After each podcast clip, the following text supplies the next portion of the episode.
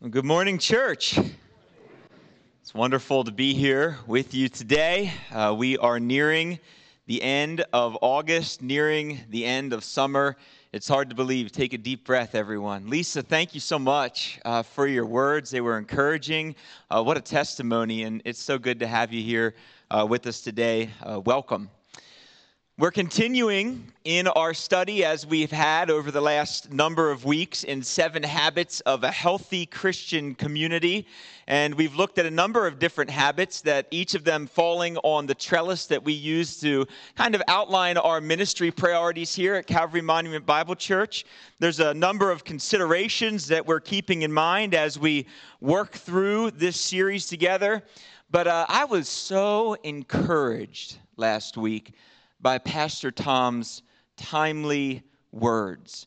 And there was some things that he said in his message last week that I thought, wow, they are very applicable to where we are going and what we are studying today. Today, we are moving into the habit of a healthy Christian community that's oriented around studying conscientiously. And if you remember back to last week, there was a verse that Pastor Tom used. In fact, it was the primary verse for his message from the book of Jeremiah. The Lord said to his people, You are standing at the crossroads, so consider your paths. Ask where the old reliable paths are. Ask where the path is that leads to blessing and follow it. If you do, you will find rest for your souls. But they said, We will not follow it. And as I was reflecting on this verse and reminiscing on it uh, in the course of the week, as often happens when I, I hear a message on Sunday, I kept coming back to Jesus' powerful and timeless words in John chapter 14. As we stand at our crossroads in our current cultural, historical moment, we might ask, where is the pathway? What is the way? And then in the Gospels, we discover that we're not alone in asking those questions. In John chapter 14, Jesus' disciple Thomas asked, Lord, we don't know where you are going. How can we know the way? And we all remember Jesus' response, right? I am the way, the truth, and the life. No one comes to the Father except through me. If you've known me, you will know my Father too, and from now on, you do know him and have seen him. The ancient paths, the old paths, the reliable paths, available for us now, even today. His name is Jesus. His name is Jesus. And life with Jesus is good. I hope that we've been experiencing that and seeing that together as a community over the last number of weeks, but it is also not a guarantee of comfortable and easy living here on earth. Lisa just mentioned that a little bit in her testimony. Jesus' earliest and closest disciples, they discovered this reality very shortly after Jesus' death. And in their difficulty and discomfort of spreading the gospel throughout the world, not only could the earliest disciples cling to the person of Jesus and the presence of the Holy Spirit in their lives, but also they could be guided by a testament to the goodness and faithfulness, the person and the work of God. And so today we turn our attention to the habit of conscientious study. It's a vital habit for the flourishing of the Christian faith community today. Now, when my children were younger, and I had, I had an event this week that kind of caught me a little bit off guard. Uh, Brighton's a sophomore this year, and he had his first high school football game Friday night. And I, I saw him after the game, and I thought, Lord, how did you do this? In a blink in a blink, friends. I remember that little boy sitting on my knee in his bedroom and reading Sandra Boynton books to him. Anybody know Moo La La La? Right? Not just that one, but there was the pajama book. Oh, we loved the pajama book. There was something about those books when you'd get them out. For me, when I was growing up, it was golden books. Anybody remember the little engine that could? Right? Or my all time favorite, the monster at the end of this book. It was a Sesame Street book. And the monster was Grover. And guess what? No matter how many times mom read it to me on her knee, I still couldn't wait to get to the monster at the end of the book. Couldn't wait. Same monster every time, but there was just something about it. For my children, it was the Sandra Boynton books and others over the years. And there was something about those books and that excitement that just changed the nature of our children as they sat on our laps and we pulled out that favorite book and you'd see them light up because they were so excited. And as you read it to them over and over and over again, as a parent, you came to know the sections where they were going to giggle. They were going to laugh and they were going to enjoy it. And it just made you light up as you read to them, whether you're a grandparent, a parent, an aunt, or an uncle. There's something about words in books that are powerful, motivating, provocative, moving. It's amazing. And somewhere in the course of time, when we're very young, and all the way through to we're very old, we get introduced to the only living book, the only active book, the all powerful book and some of you remember the stories as a child growing up in Sunday school and the teachers that you had. I remember Bill Horst. And he would tell us these stories in class, and we would sit and just, oh man, what's going to happen to Daniel? He's got lions all around him. What's going to happen? Or David and Goliath. You could hear it over and over how many times in Sunday school right? Every Sunday school teacher in here knows that's the fallback. When you get called on Saturday night and we need a sub, okay, David and Goliath tomorrow. It doesn't matter. It never gets old. The Bible is living, it's active, it's powerful, and its words are amazingly transformative. And we desire to be a community committed to the study of God's Word because of that. And so today we seek to further explore and to answer two important questions that are going to come through as we look at the beginning and, and early in the book of Acts. First, in what ways did the Spirit work through the early church leaders' knowledge and application of God's Word to establish the first Christian churches? And then, second, how might the Holy Spirit work through the time invested in the study and application of the Bible to form and fuel his church for effectiveness today? So, our first number of weeks in this series, we've gleaned from the example of Jesus, but today we are going to turn our attention to the example of his earliest followers, the leaders of the first Christian house churches in the world the disciples of Jesus?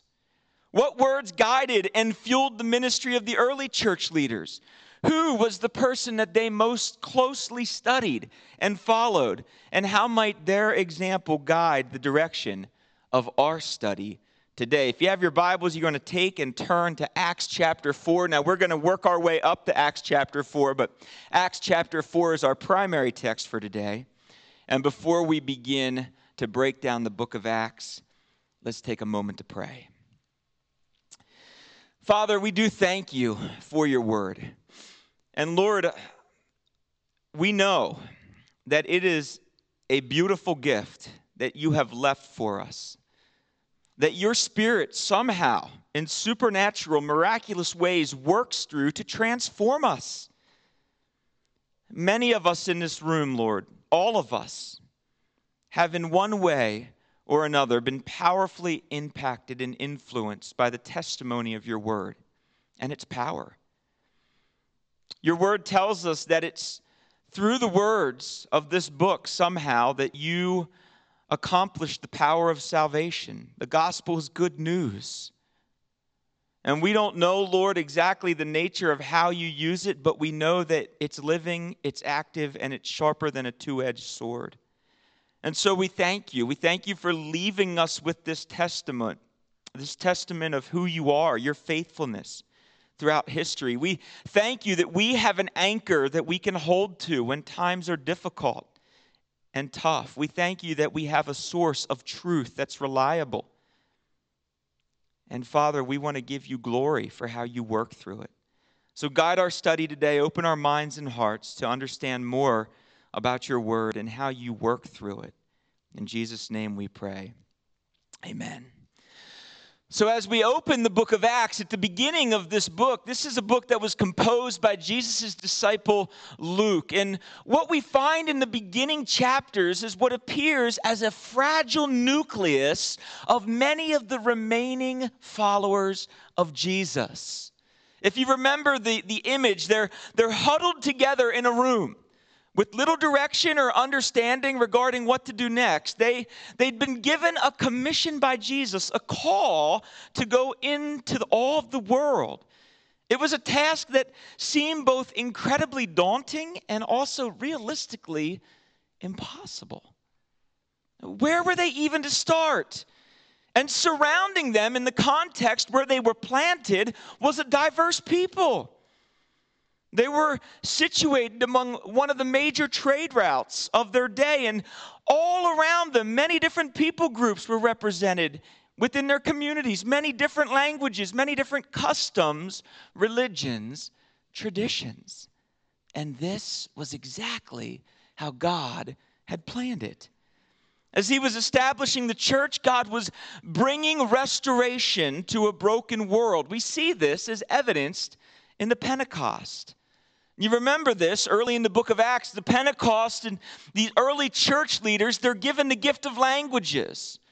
And it's very interesting that something that was once used by God in Genesis to confuse and to scatter people, that God was now using to call a people unto himself from every nation, tribe, and language. And, and we cannot overstate the monumental importance of Pentecost for the church. And it was amazing. Jesus' disciples, they're both literally and figuratively fired up as tongues of fire come down and rest upon their heads. And then the second part of Acts chapter 2, Peter begins to preach and he's drawing on words from the Old Testament. Peter is using the Bible as he preaches. He's drawing from Joel, he's drawing from the Psalms. And his call is a call to repentance, to water baptism, to see people forgiven of their sins, receiving the gift of the Holy Spirit, which was given as a promise at the moment of salvation. And the scriptures tell us in Acts chapter 2 that 3,000 people, 3,000, can you imagine? 3,000 were added to the church on that day alone. And over time, many more began to come and to hear and to see and to follow.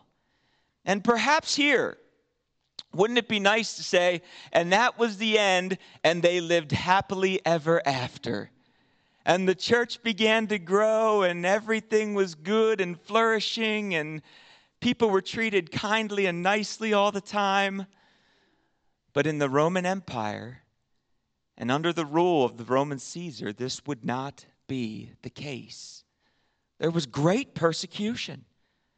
And as chapter 3 of Acts opens, Peter and John are moving up to the temple at the time of prayer. It's about three in the afternoon. Now, we can imagine persecution coming from the Roman Caesar and the leaders, but what about from the temple leaders? It was the temple where Jesus often found himself in trouble with the religious leaders. And here, as we're going to see for the disciples of Jesus, it would be no different. So, as they enter the temple, Peter and John heal a lame man. And following the healing, the people are astounded and they rush to see what's going on. And so, Peter again seizes on the opportunity to preach and teach. His, his words are a strong indictment against the religious establishment that ruled over Judaism and its practice within the temple. And it's good for us to see and to hear these words to understand the profound effect they'd have. Look back to chapter 3. Look back at verses 12 to 15. It'll be on the screen. Men of Israel, why are you amazed at this? Why do you stare at us if we've made this man walk by our own power or piety? The God of Abraham, Isaac, and Jacob, the God of our forefathers, has glorified his servant Jesus, whom you handed over and rejected in the presence of Pilate after he had decided to release him. But you rejected the holy and righteous one and asked that a man who was a murderer be released to you. You killed the originator of life, whom God raised from the dead. To this fact, we are witnesses. If you continue on through chapter 3, Peter goes on to quote from Torah, and he's citing passages in both Deuteronomy and Genesis. Once again, Peter preaching, drawing from the powerful, provocative words of the Old Testament, showing the people how the law had prepared them for Jesus, the very one that they had rejected. And as we enter chapter 4 today, you might imagine the religious leaders are not very happy with Peter and with John. So open to chapter 4 and let's read verses 1 to 13 in chapter 4 of Acts. As they were speaking to the people, the priest and the captain of the temple and the Sadducees came upon them, greatly annoyed because they were teaching the people and proclaiming in Jesus the resurrection from the dead. And they arrested them and put them in custody until the next day, for it was already evening. But many of those who had heard the word believed, and the number of the men came to about 5,000. On the next day, their rulers and elders and scribes gathered together in Jerusalem with Annas the high priest and Caiaphas, some names you might recognize, and John and Alexander, all who were of the high priestly family. And when they had set them in the midst, they inquired, by what power or by what name did you do this?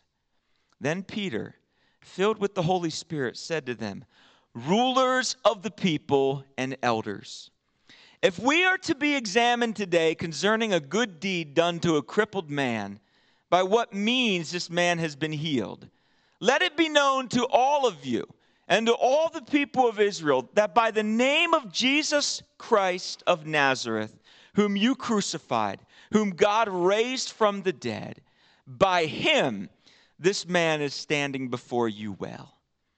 This Jesus is the stone that was rejected by you, the builders, which has become the cornerstone. And there is no salvation. There is salvation in no one else, for there is no other name under heaven given among men by which we must be saved. Now, when they saw the boldness of Peter and John and perceived that they were uneducated common men, they were astonished and they recognized they had been with Jesus. And Peter and John's powerful message is moving various groups of people to action within this passage. First, there's the priest and the commander of the temple guard and the Sadducees. And the text tells us that they're angry because Peter and John were teaching the people about Jesus and they were affirming the resurrection of the dead.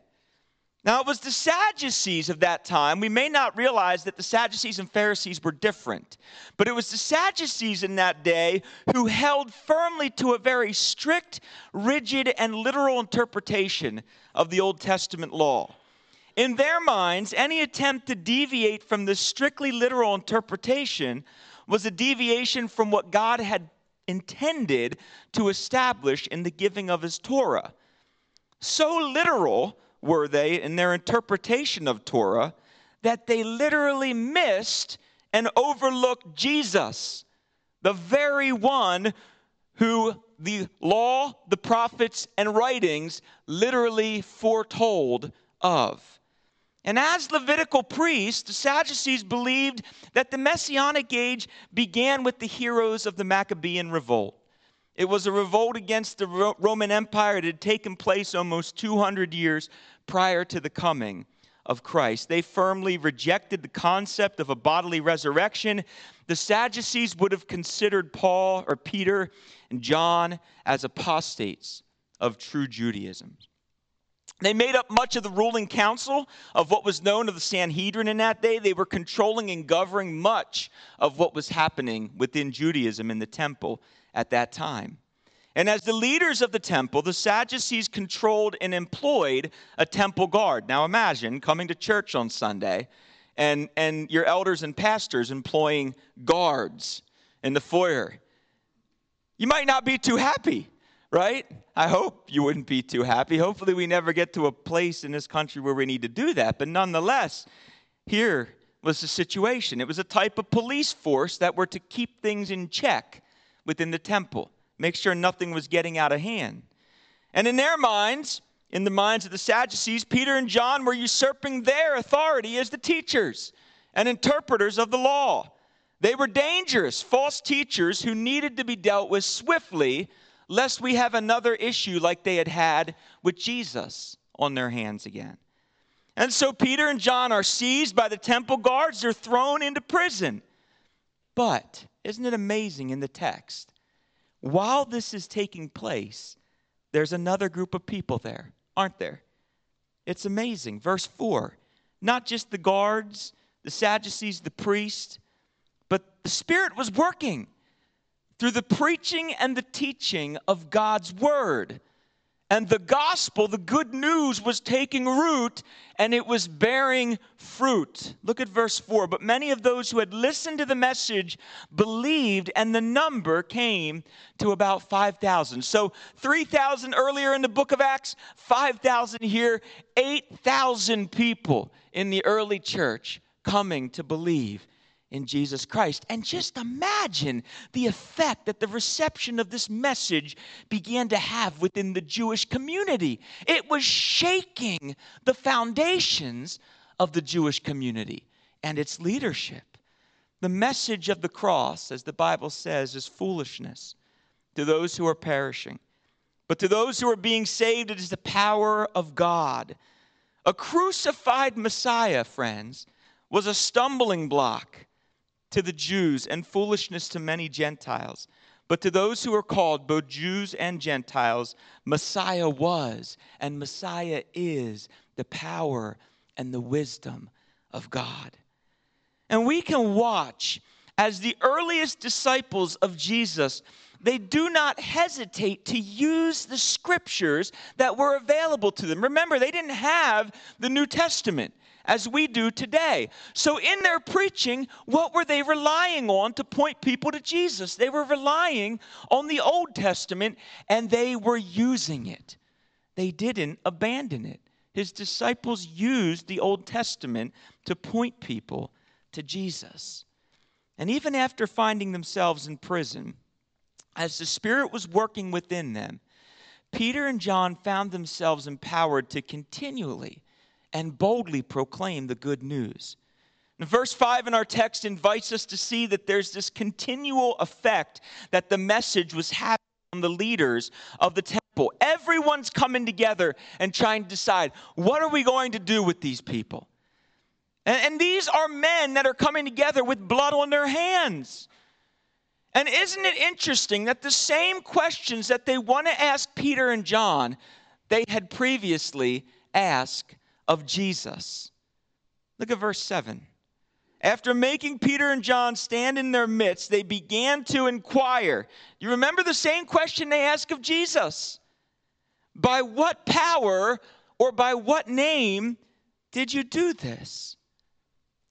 By whose power or by whose name did Peter and John heal the man who was lame? And the answer to that question, ironically, was indwelling both Peter and John and is indwelling all disciples of Jesus today. And Luke is very particular to make sure we understand that why Peter responds, he is speaking as one who is full of the Holy Spirit. And the authority that Peter speaks with here in this text, it emulates the exact authority with which Jesus had spoken and taught by when he was on earth. Multiple times in the Gospels, we read this statement. I've put two up here, but it occurs many, many times. As Jesus would teach, the people were amazed because he taught as one who had authority and full of the Spirit, speaking the truth of God's word to the people, Peter is now speaking in the same manner. And people are amazed and astounded with the authority that he's speaking with. His words are full, they're powerful, they're authoritative. We need to look at them again. Look at verse 10.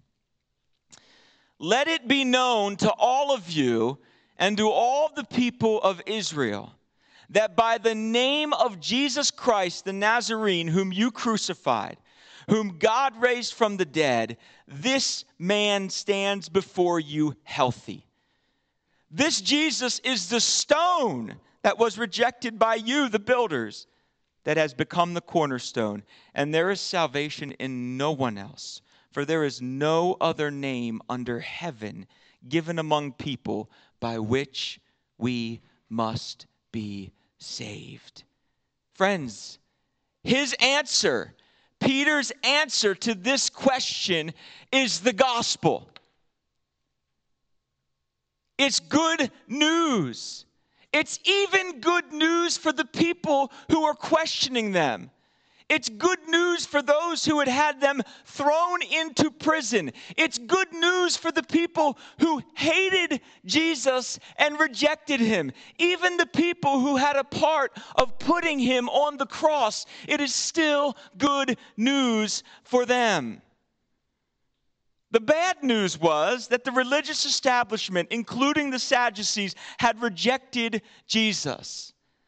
But the marvelously hope filled good news was that if they believed today, when Peter and John were preaching to them, if they believed today, they could still be saved by the very stone they had rejected. Now, friends, who are the people in your lives who've rejected Jesus over and over and over again. Who are the people who have said those hard words to you? Don't come in here pushing your religion on me anymore. Who are the people in your life who have said, I don't want to hear about your beliefs anymore? There's good news for them. There's good news hope filled, life giving news that a person could be turned away from God and reject Him, but in a moment he could reach down by His power, by the power of the gospel, he could reach down and he could turn a stone cold heart into moldable clay and transform a life. In this moment, this was exactly what the Sadducees needed to hear. And today, friends, for those in our lives who have not yet believed, it is still this message they need to hear. There is salvation in no one else, for there is no other name under heaven given among people by which we must be saved than Jesus Christ. Amen? Amen. And the good news is Jesus is mighty to save us. He came he was the Messiah as promised by God. He was crucified. God raised him from the dead, and he can raise up those who believe as well.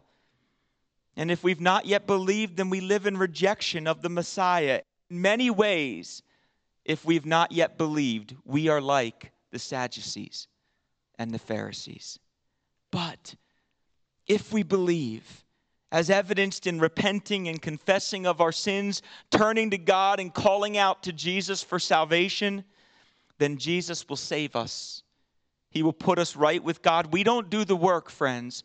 We don't do the work. He does it. And then He raises us up together with Him. We consider this for those of us who are here today watching online in this building. Have you ever reflected on the reality that you are indwelt by the same exact Holy Spirit that was filling and indwelling Peter and John in this testimony in Acts chapter 4. That Spirit that inspired boldness and courage in their lives, in their ministry, and in their heart, that same Spirit is alive and active within every true disciple of Jesus today. There's hope, there's destiny, there's purpose. What wonderful life giving news we have to share with people. We don't have to live as those without hope. We don't have to live as those without purpose. We don't have to live as someone without a family. We don't have to live as somebody who's lonely. God is with us, He's for us, He's able to save us. There is no other message that could be more important for us to study, apply, and practice, practice too, today than the message of the gospel. But we cannot practice a message that we do not understand or comprehend. And the power of the gospel is not available to those who have not yet believed. But for those who have believed, they've been given the right to be called a son and a daughter of the living God. And so I would ask today is this your most cherished title, daughter or son of God? Is it more important to you than your job title, your social standing, your economic status, political alignment, academic achievement, or denominational affiliation? Child of the living God. Child of the living God. And this message that we've been given is powerful, it's, it's wonder working, and it's enough to deserve a lifetime of study and application.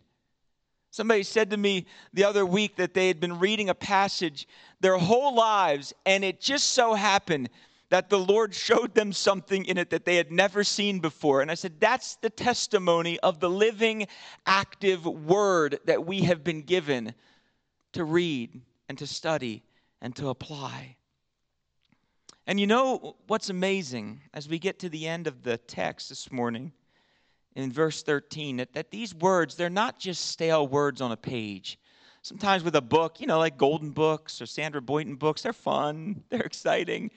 But those words, they're not living, active, powerful, life changing. They're not gospel. And you know, uh, these black and white kind of words on the page here, they're great, uh, they're good, but they are words that have been personified in the person of Jesus as well.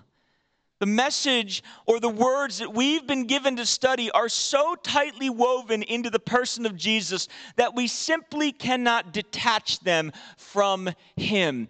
The Bible tells us, teaches us, instructs us, and informs um, us about who Jesus was and how He lived. Remember these words. In the beginning was the Word. The Word. And the Word was with God, and the Word was God. The Word was with God in the beginning. All things were created by Him. Apart from Him, not one thing was created that had been created. In Him was life, and the life was the light of mankind. And the light shines on the darkness, but the darkness has not mastered it. Out of the darkness, out of that very darkness, through the power of His Word Jesus called forth his first disciples, and he spent the rest of his earthly ministry investing in them, training them, mentoring them, discipling them, teaching them. And what did he use to do it? The Word. The Word.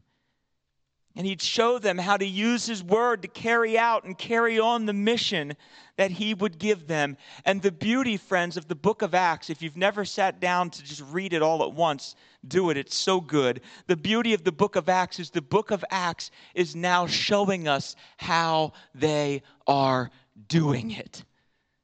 They're doing it now. It was their turn, and they were doing it. They're acting out the consequence of their belief the reception of the gospel. The Holy Spirit is moving them and motivating them, and people are taking notice and coming to faith in Christ. And I love what the religious leaders observed in verse 13. What a beautiful compliment. I hope somebody tells me someday that, boy, you're really an uneducated and ordinary guy, but we can tell you've been with Jesus. Is there a better compliment? Than we could be given? I don't know if there is. I mean, this is amazing. The, the, the, boldness and the authority that these men are preaching with, and the conclusion that the religious leaders come to with all these words. Those are pretty ordinary and uneducated guys, but man, they must have, they must have been with Jesus. Beautiful. They remind me that the words, we don't have to have doctor degrees to study this book. Amen? These words are available to us. These words are available to people in countries that don't even have this book yet translated in their own language, yet God is still working through workers who are helping them read and understand it as they translate the language. God works through His Word and the power of it. Being with Jesus in a community that fostered and cultivated close personal relationships and real life change, empowered and emboldened the early church leaders to take his message and his example and to share it with the world. Now, friends, this is powerful.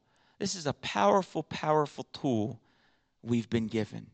And when we open the pages of Scripture to read, memorize, study, and apply them, we hold a book that's full of life and full of mystery. It's a testament of God, the God of the universe, as revealed in the person of Jesus and borne along by the Holy Spirit, the God who continues to make him known today through the preaching, teaching, hearing, and believing on his word.